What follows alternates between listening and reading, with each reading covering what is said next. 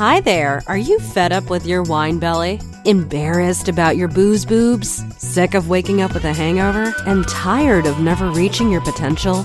Welcome to Sober Sassy Life, the podcast for women who are looking for more out of life than the evening rendezvous with the Chardonnay. Let's banish the wine witch for good. Here's your host, Jackie Elliott.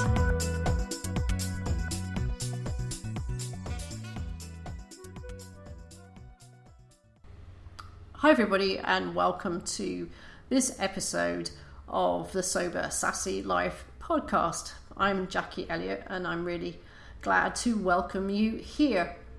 So, I want to talk today about comfort zones. Um, my comfort zone used to be basically the couch with a glass of wine in my hand, because from there I could participate in and instigate drama if I felt that I wasn't getting quite enough attention.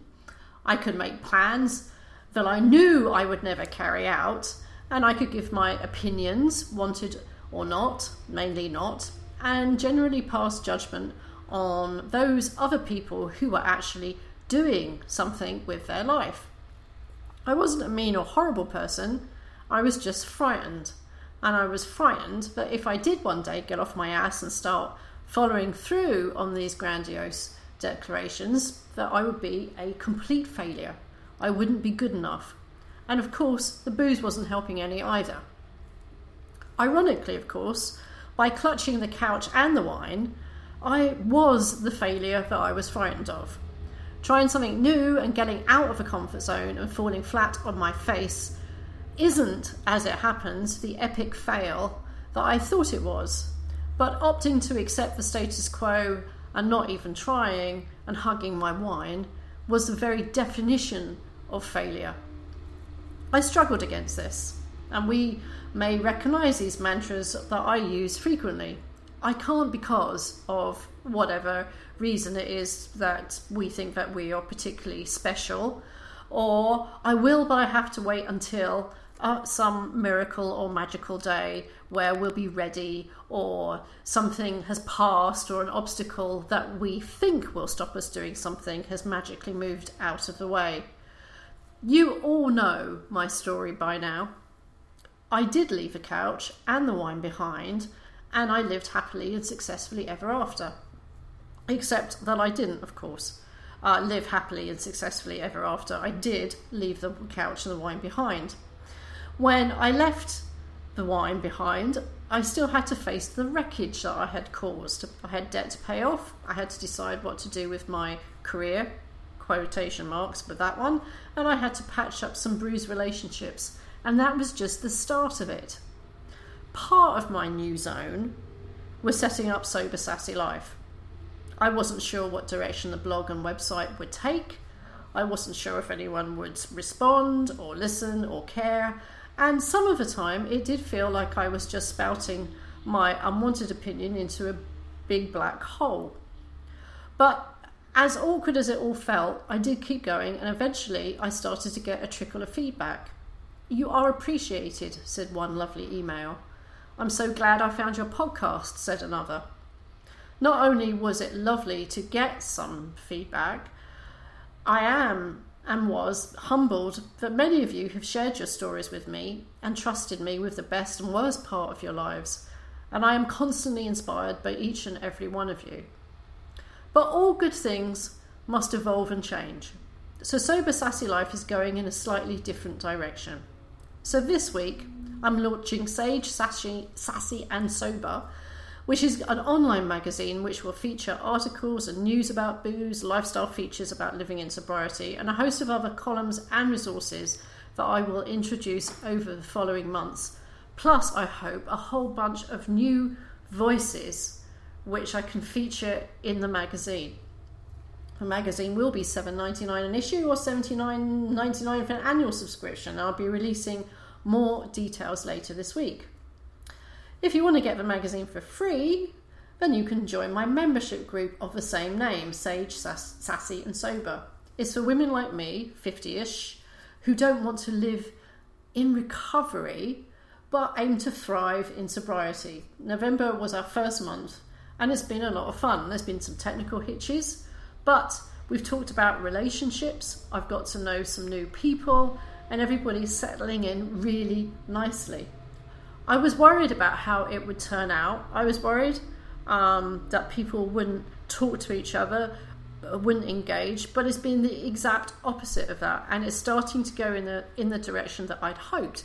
Is that uh, the members would decide pretty much where they wanted to go with just a little bit of uh, guidance, I guess, from me. So that's been really good.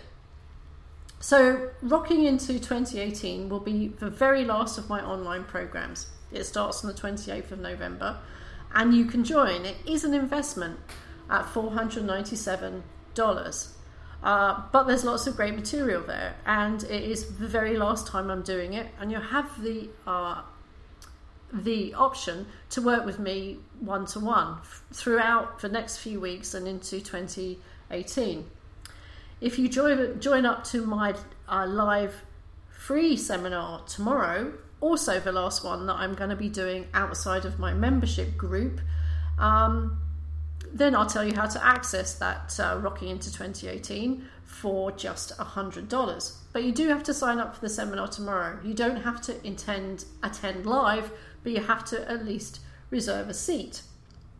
So, uh, what else is going to happen? So, the podcast is going to stay, but you're going to hear some changes. I'm going to be blogging a lot less because of the magazine and the writing that I'm going to be doing for that. Uh, I'll also be finishing my last Sober Ever After book, so there'll be three in the series. And I'm starting another one which is all about the future of the sober movement. So watch this space. And although I've been pretty quiet about it, I am in the middle of a sober fiction project, and you'll see the first results in January. As I found with everything, some stuff works out great and some stuff doesn't. This is uh, the second year anniversary of Sober Sassy Life, and I've enjoyed every minute of it. I've met some just amazing people through the Facebook page and the website and the podcast and, and everything that I've done. And um, life just wouldn't be the, the, same without it.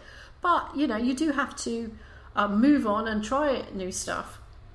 Sobriety has been the foundation of everything I do.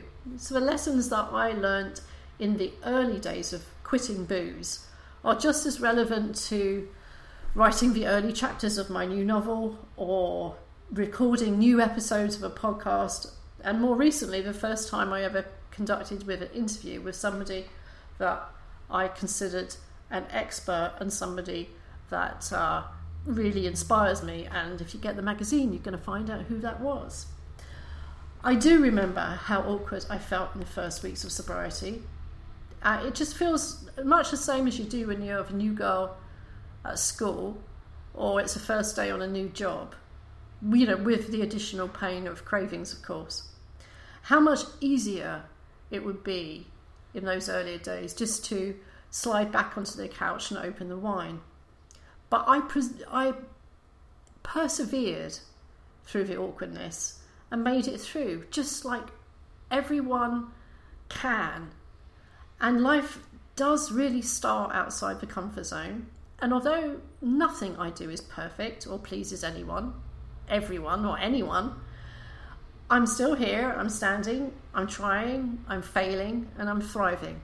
I really recommend it, and I hope you guys will stay with me for the next phase of Sober Sassy Life.